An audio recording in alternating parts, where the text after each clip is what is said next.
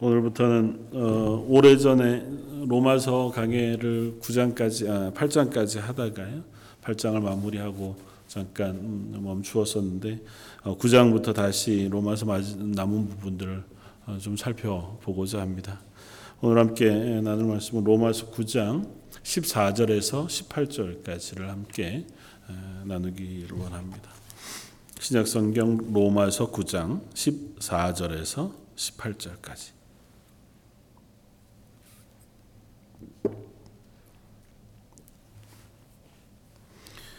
로마서 9장 14절에 18절까지 찾으셨으면 우리 한 목소리 같이 한번 봉독하겠습니다.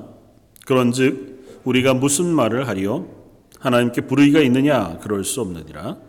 모세에게 이르시되 내가 긍휼히 여길 자를 긍휼히 여기고 불쌍히 여길 자를 불쌍히 여기리라 하셨으니 그런즉 원하는 자로 말미암음도 아니요 다른 박질하는 자로 말미암음도 아니요 오직 긍휼히 여기시는 하나님으로 말미암음이니라 성경이 바로에게 이르시되 내가 이 일을 위하여 너를 세웠으니 곧 너로 말미암아 내 능력을 보이고 내 이름이 온 땅에 전파되게 하려 함이라 하셨으니 그런즉 하나님께서 하고자 하시는 자를 긍휼히 여기시고 하고자 하시는 자를 완악하게 하시느니라 아멘.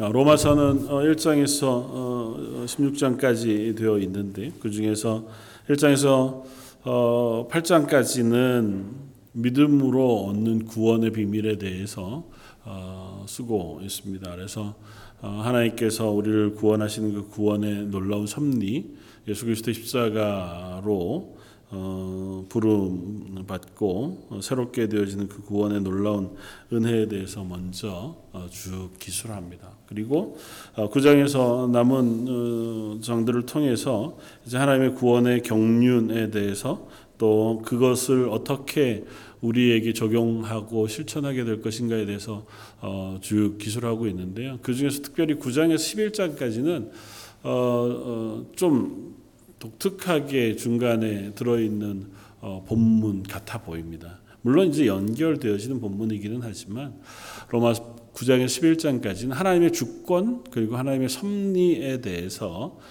사도 바울이 어, 쭉 어, 쓰고 있는 내용을 저희가 보게 되었습니다. 그래서 한편으로는 이렇게 이해할 수 있는 것 같아요.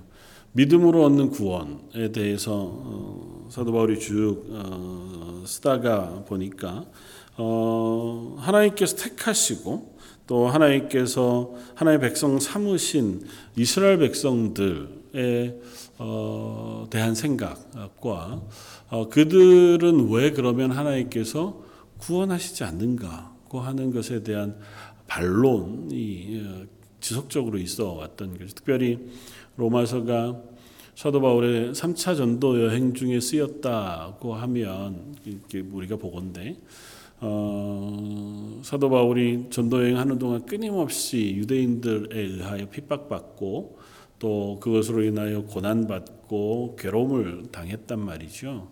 어, 그 가운데에 사도 바울의 마음 속에도 또 유대인들의 질문 속에도 계속해서 그런 질문들이 있는 겁니다. 하나님께서 우리를 구원하셨는데, 우리를 택하셔서 하나님의 백성 삼으셨는데, 왜 이제 와서 하나님의 백성이 아닌 이방인들만 구원하시느냐는 거죠. 특별히 사도 바울의 사역이 계속되면 계속될수록 흥왕해 가는 것은 이방 교회들이었단 말이죠. 물론 유대인들 예루살렘의 어, 사도들로 시작되어진 초대 교회가 예루살렘 교회가 있었고 또 예루살렘 교회도 하나님의 성령 가운데서 충만해진 아, 경험이 없지 않았습니다. 그러나 어, 곧 어, 예루살렘 교회가 박해를 받고 흩어지기 시작했고 그 박해의 중심에 있었던 사람 중에 하나가 또 사도 바울이었잖아요. 그러면서 예루살렘 교회가 흩어져 이방으로 그 주변에 있는 나라들 소아시아로 유럽으로 흩어지면서 마치 구원의 핵심, 그 구원의 거처가 되어지는 그 핵심이 이방 민족에게로 흩어진 것 같아 보입니다. 그리고 그들이 구원 얻을 수 있는 비밀, 그것을 사도 바울이 지금 로마서에서 쓰고 있는 것처럼 예수 그리스도의 십자가를 믿음으로 얻어지는 구원의 은혜로 설명하고 있단 말이죠. 혈통으로 혹은 또 다른 공로로 율법을 지키는 것으로 되지 아니하고 오로지 하나님의 구원의 은혜로만 예수 그리스도 십자가의 구속으로만 구원 얻게 되어진다고 설명했단 말이죠. 근데 그러니까 유대인들의 반론뿐만 아니라 사도 바울 속에서도 그 문제에 대한 대답을 끊임없이 질문하게 되고 대답하게 되는 겁니다. 오늘 어, 읽지 않았지만 9장 1절을 시작하면 사도 바울은 이렇게 했습니다. 내가 그리스도 안에서 참말을 하고 거짓말을 아니하노라. 내가 큰 근심이 있는 것과 마음에 그치지 않는 고통이 있는 것을 내 양심이 성령 안에서 나와 더불어 증언한다. 그러니까 내가 솔직히 말해서 내가 거짓말하지 않고 있는 그대로 얘기해서 내 마음 속에 말할 수 없는 고통과 근심이 있다. 그건 뭐냐? 2절에 나의 어, 형제 곧 고륙의 친척 때문이에요. 유대인들 때문입니다. 내가 이방인의 사도로 부름을 받아 이방인들에게 복음을 전하고 그들이 구원 얻고 교회가 세워지고 그들을 위하여 내가 수고하고 편지를 쓰고 있어요. 그럼에도 불구하고 여전히 내 마음속에 들끓는 그 가슴 아픔, 안타까움이 있어요. 계속해서 나를 핍박해오는 유대인들을 보면 볼수록 더한 거죠. 그들은 복음을 전해도 거절합니다. 예수님도 거절했을 뿐만 아니라 부활하신 예수님을 증거하는 복음도 거절합니다. 교회가 전하고자 하는 전도도 거절해요. 오히려 예수 믿는 사람들을 잡아 죽이는데 혈안이 되어져 있고 예수 믿는 교회를 핍박하는데 앞장서고 있단 말이죠. 그러니까 사도 바울 마음속에 들끓는 안타까움이 있어요. 그래서 어디까지 나아가 기도하냐 하면 내 자신이 저주를 받아 그리스도에게서 끊어질지라도 내 고립과 친척 유대인들이 구원받을 수만 있다면 내가 그걸 원하여 기도한다. 마치 그 모세가 시나이산에서 어, 하나님과 만나 언약을 받을 때에 그 아래쪽에 이스라엘 백성들이 송아지를 만들고 송아지 우상에게 절하면서 이가 바로 우리를 애굽에서 건져낸 여호와로라 이렇게 했을 때 하나님께서 이들을 몰수히 멸망시키기를 원하셨습니다. 모세가 하나님 앞에서 기도하면서 내 이름을 생명책에 제하시더라도 이들을 살려주십시오. 기도했던 그 기도처럼 사도 바울도 그 고백을 드리고 있는 실제로 이루어지지 않을 기도죠. 어떻게 사도 바울의 이름을 지우고 그래 너 대신에 내가 유대인들을 구원하면 하나님 그러시지 않죠. 그러니까 그만큼 내가 간절하게 원하는 바다. 나도 유대인들 때문에 내 고륙과 친척 이 이스라엘 백성들 때문에 마음 아파하고 근심한다. 그들이 하나님을 알기를 그들이 예수 그리스도 십자가의 복음으로 구원 얻기를 원한다. 그러나 그렇다 하더라도 그들이 구원받지 못하고 이방인 중에서 하나님께서 택하신 자들을 구원하시는 것이 하나님의 주권이자 하나님의 섭리다고 하는 사실을 사도 바울이 이야기하고자 합니다. 참 어려운 얘기죠. 그리고 사도 바울로서는 이야기하기 힘겨운 문제이기도 합니다. 그리고 이 문제를 특별히 이제 9장 저희가 쭉 살펴 뭐 이번 주 다음 주 살펴보게 되겠지만 이 하나님의 주권과 섭리에 대해서 살펴보다가 보면 어, 믿음으로 구원 얻고 그 사실을 우리가 믿음으로 고백하는 사람들에게 한없는 은혜예요. 하나님께서 그냥 전적으로 구원해 주셨다. 아주 단순하게 얘기하면 우리가 누구든지 상관없이 오늘 본문 앞쪽에 이제 몇 가지 예를 듭니다.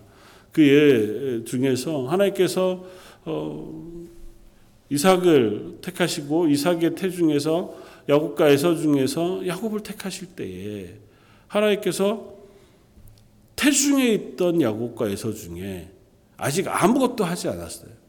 밖에 나와서 선악을 알기도 전에 야곱은 사랑하고 에서는 미워했다. 그렇게 말씀하셨다는 거예요. 그 하나의 전적인 은혜죠. 그러니까 택함을 받은 이스라엘은 야곱의 후손들은 한없는 은혜죠. 하나님께서 그냥 아무 이유 없이 선택해 주셨습니다. 그런데 이 사실을 믿지 못하거나 혹은 이 사실이 좀 거북한 이들에게는 말할 수 없이 불편해요. 하나님 불공평합니다. 어떻게 그럴 수 있습니까?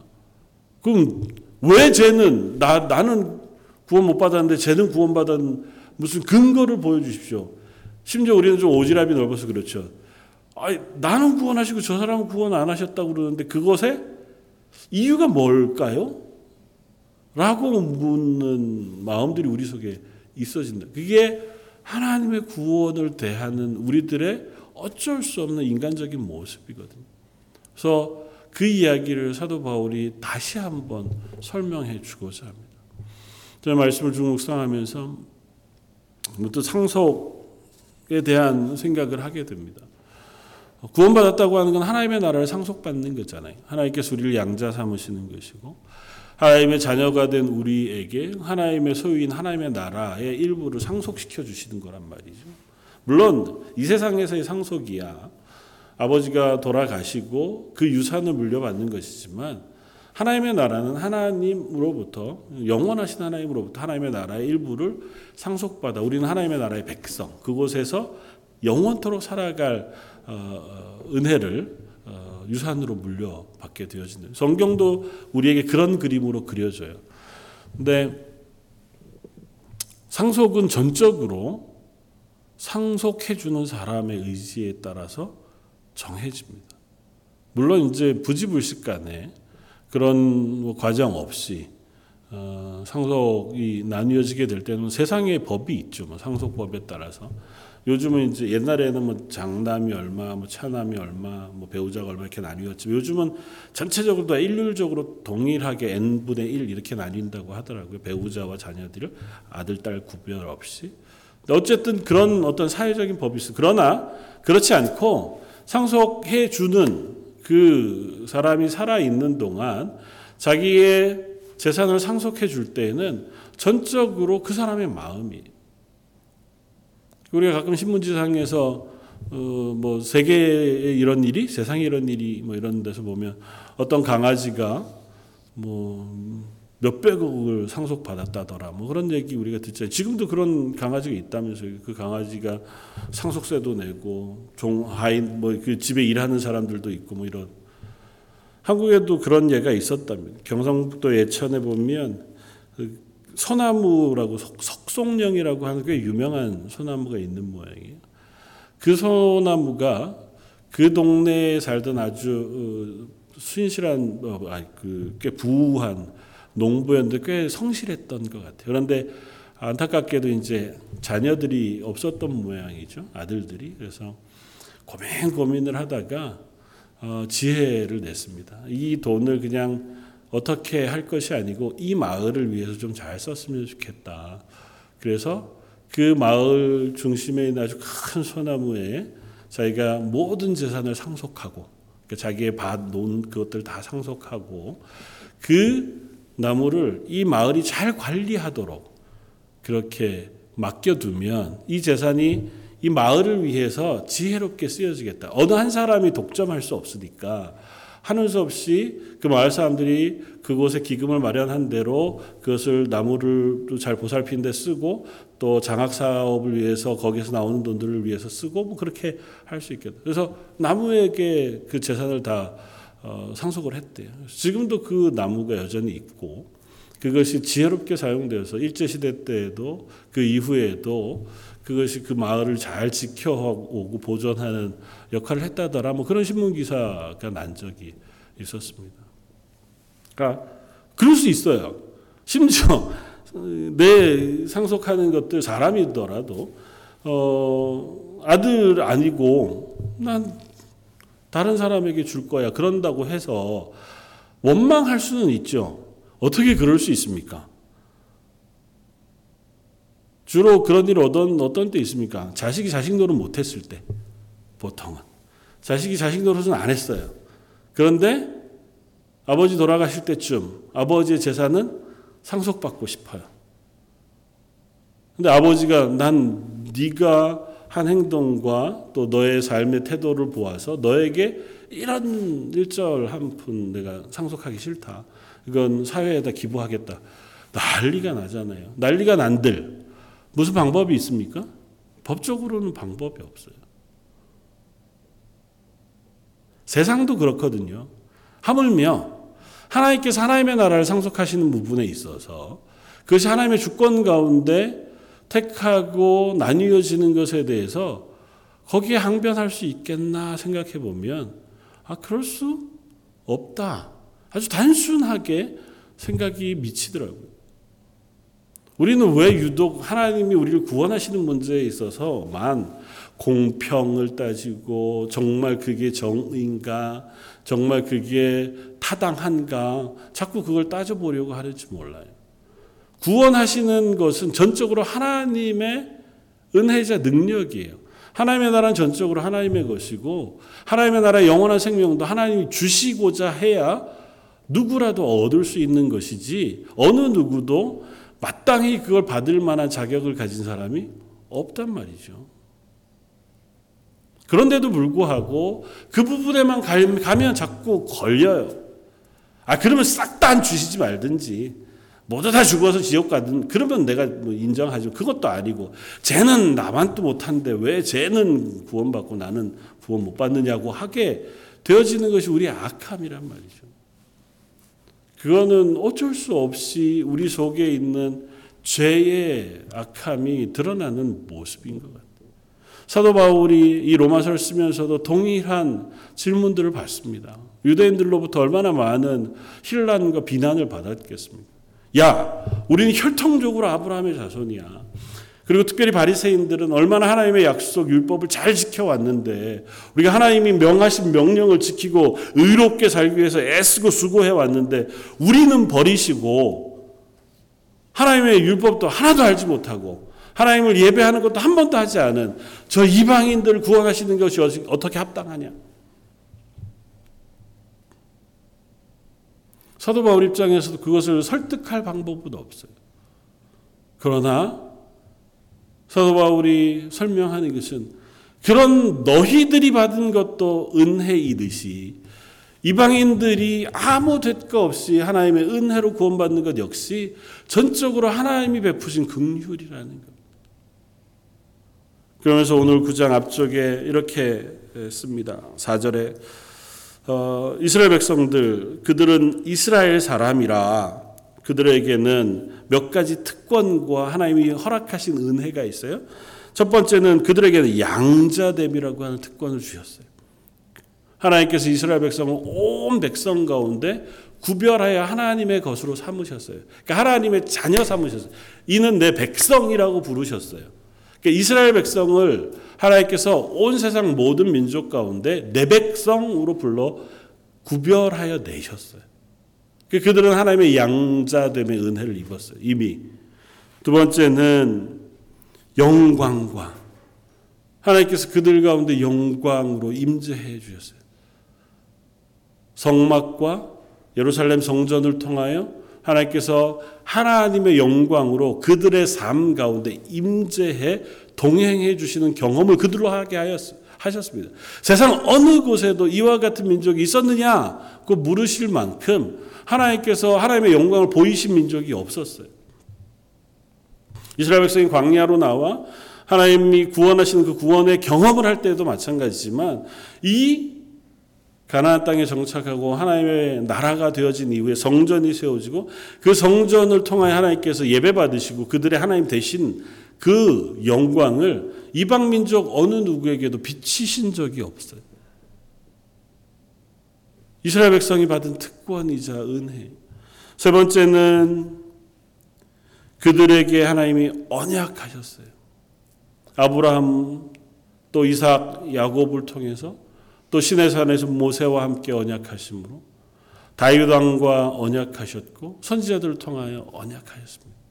그 언약들을 하나님께서 이들에게 주셨어요. 그러니까 그 언약은 하나님이 변개치 않은 약속으로 주신 거예요. 그걸 받았으니 이스라엘 백성이야말로 스스로 아 우리는 하나님의 백성, 하나님 택한 민족이라고 믿을만 했죠. 한 가지 더 그들을 율법을 세우신 것, 그들에겐 언약하실 때에 하나님의 말씀을 주셨어요. 그래서 하나님께서 이 말씀을 지키면 너희가 내 백성이 되고 난 너희 하나님이 될 것이라고 약속해 주셨어요. 그래서 하나님의 말씀을 주셨어요. 이 율법이 너희의 길에 빛이 되고 너희 발에 등이 될 것이라고 말씀해 주셨습니다. 그들이 살아가는 삶의 세세한 분들을 부분들을 하나님께서 율법을 통해 가르치시고 인도해 주시겠다고 약속하였습니다. 그리고 그들을 예배할 수 있게 하셨고 또한 약속으로 그들과 함께 하셨다. 일곱 가지의 예를 듭니다. 이스라엘 백성이 다른 민족과 다르게 하나님께서 택하신 은혜 받은 하나님께서 특권으로 허락해 주신 부르심이 이와 같다는 거예요. 다른 민족은 하나님을 예배하지 않았습니다. 그러나 이스라엘 백성은 하나님을 예배하는 민족이었어요. 다른 민족에게 선지자들을 보내신 적이 별로 없습니다. 아주 특 별한 때에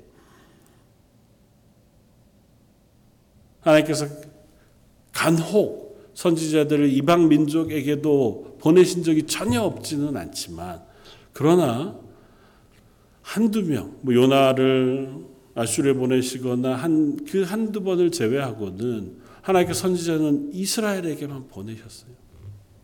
그 이스라엘에게만 말씀하셨습니다. 하물며 하나님의 아들 메시아이신 예수 그리스도도 5절에 보면 조상들도 그들의 것이요 육신으로 하면 그리스도가 그들에게서 나셨으니 하나님의 아들이신 그리스도도 이스라엘 백성의 후손으로 나게 하셨으니 이스라엘 백성이 받은 특권이야말로 말할 수 없는 것이.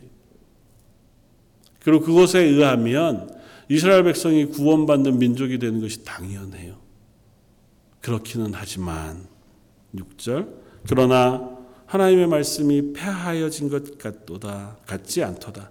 이스라엘에게서 난 그들이 다 이스라엘이 아니요. 이스라엘 백성이 다 이스라엘이 아니에요. 하나님께서 그와 같은 특권을 주셨어요. 약속을 주셨어요. 언약을 주셨어요. 그것으로 하나님의 영광을 비추시고 그들에게 말씀하셨어요. 그러나 그것을 받고도 구원받지 못한 것은 그 하나님의 언약과 약속과 율법이 폐기된 것 그것이 아니라 그들 가운데 참 이스라엘에게는 여전히 하나님의 구원이 부어지지만 육신으로만 이스라엘인 거짓 이스라엘에게는 그것이 아무런 의미가 없는 것이 되는 것이다. 오늘 14절까지 내려오면서 그 예를 몇 가지로 듭니다. 첫 번째는 아브라함의 씨가 다 그의 자녀가 된 것이 아니다. 아브라함의 씨 중엔 유일하게 언약으로 약속하신 이상만 하나님의 약속의 자녀가 되지 않았느냐는 거죠. 또 그 뒤에 약속의 말씀은 어, 그뿐 아니라 10절에 또 리브가가 우리 조상 이삭 한 사람으로 말미암아 임신하였고 그 태중에 두 명의 아이가 있었어요. 그런데 그 자식들이 아직 나지도 아니하고 무슨 선이나 악을 행하지도 아니한 때에 택하심을 따라 되는 하나님의 뜻이 행위로 말미암지 않고 오직 부르시는 이로 말미암아 서게 하려 하사 리브가에게 이르시되 큰 자가 어린 자를 섬기리라 하셨나니 기록된 바 내가 야곱은 사랑하고 에서는 미워하였다 함과 같으리라. 생각해봐라.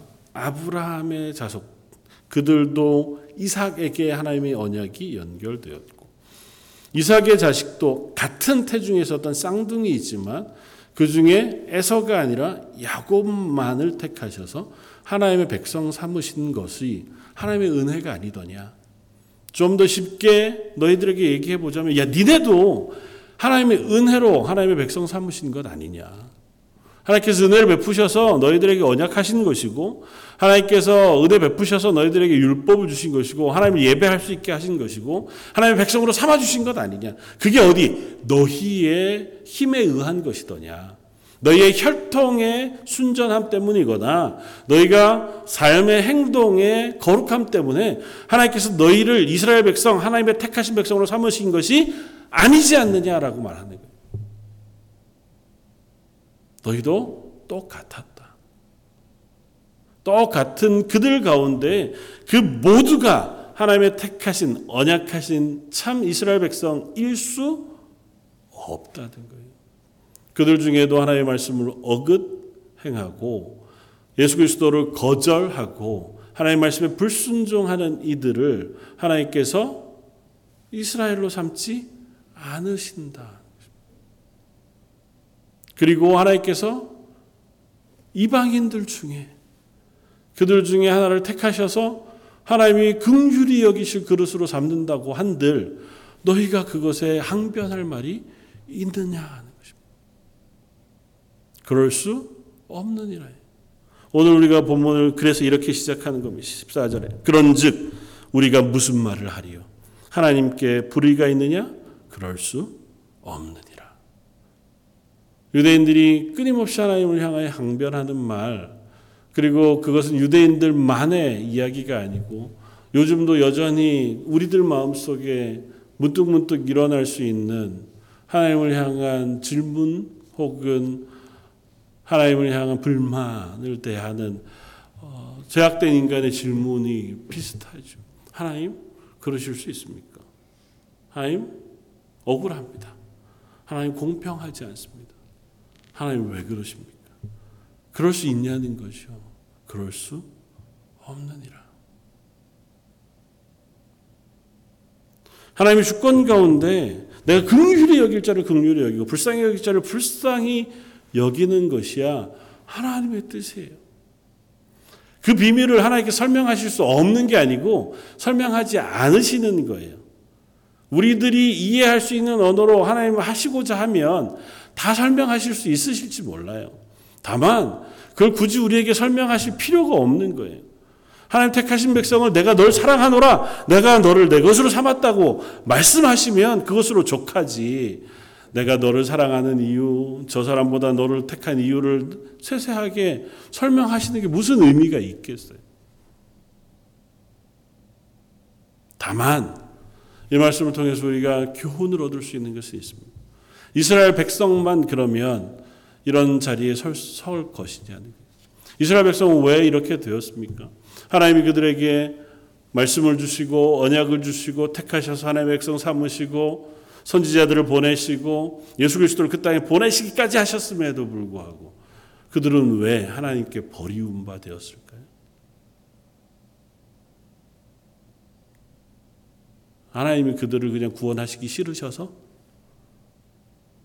아니요, 그렇지 않습니다. 하나님 그들에게 하나님의 백성으로 부르시는 부르심 안에 두셨어요.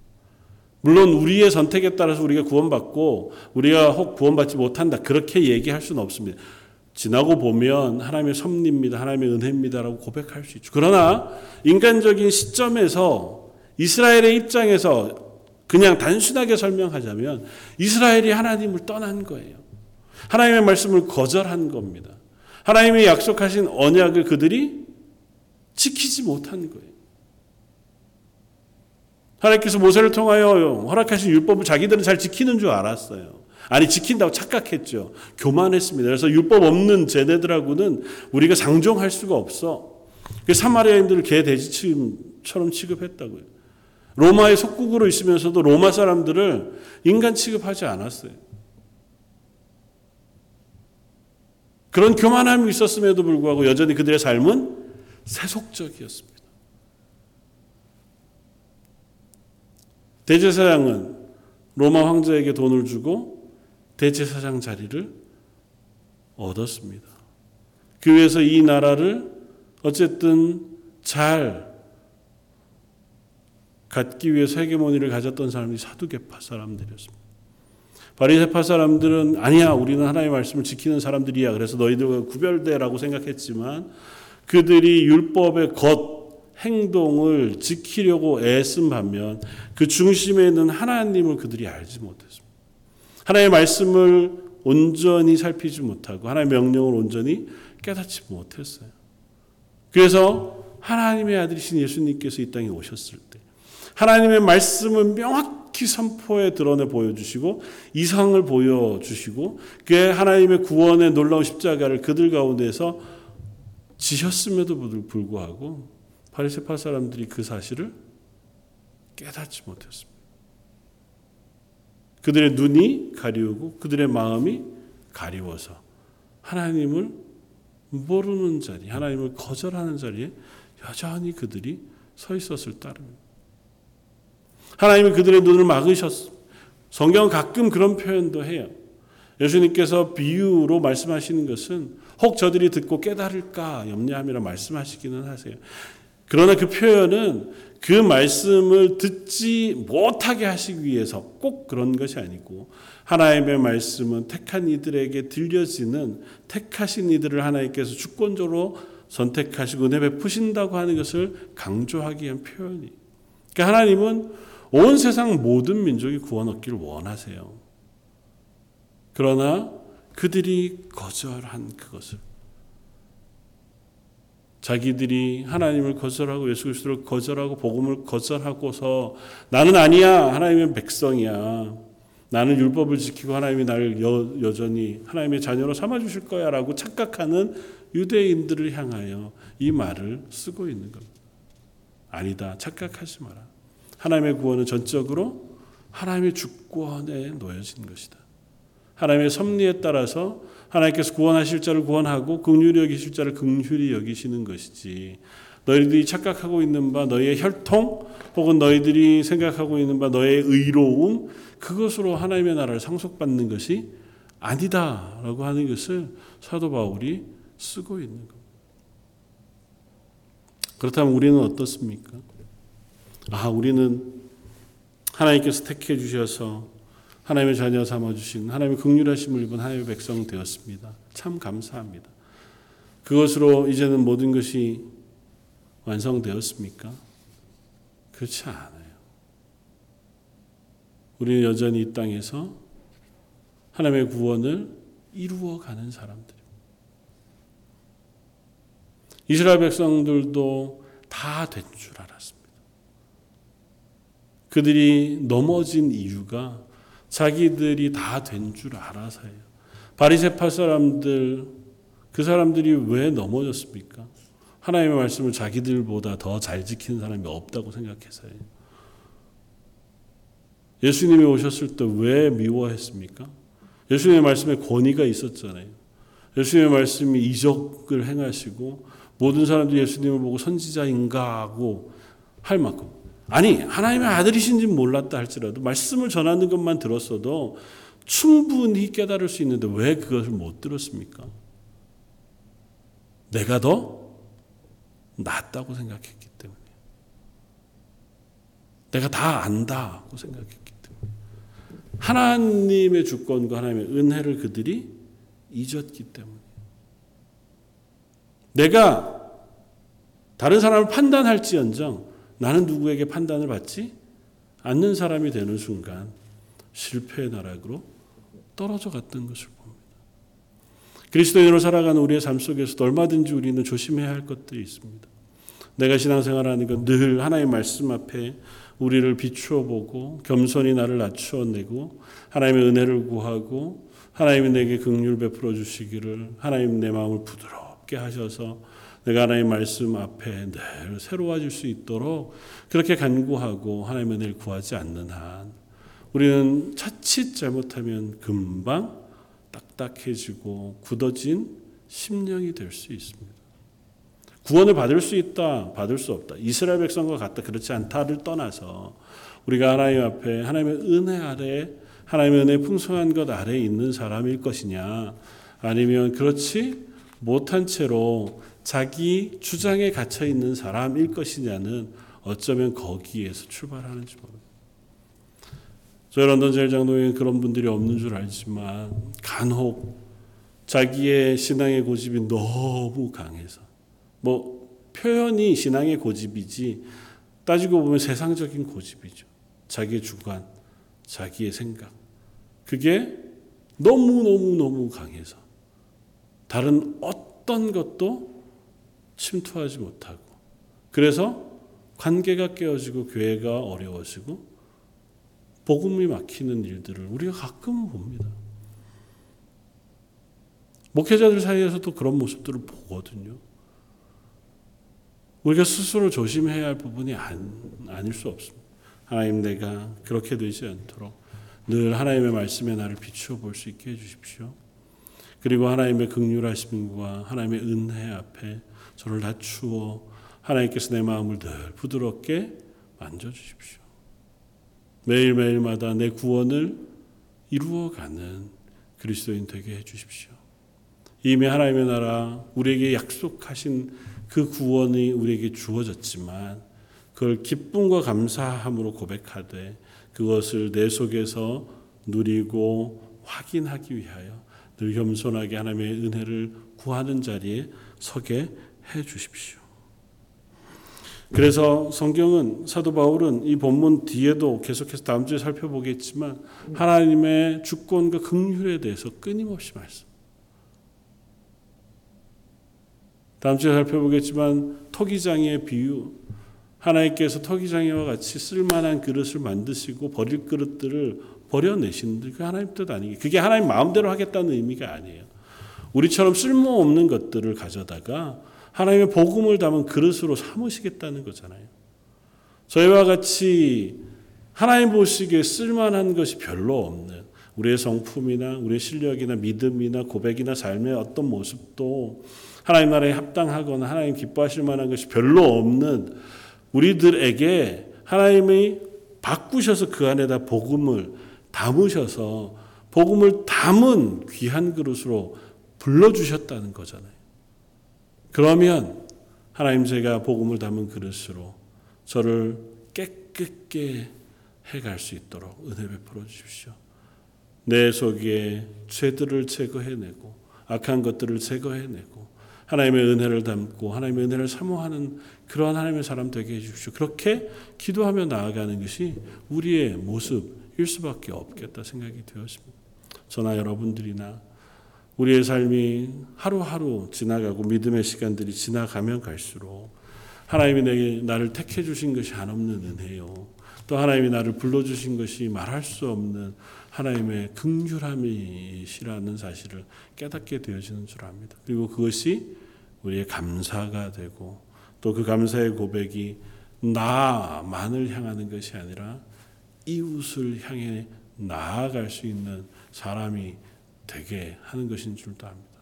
내가 받은 것이 이와 같은 거저 받은 은혜이니 주변에 있는 이들을 기꺼이 감당하고 용납하고 사랑하고 위하여 기도해 주는 자.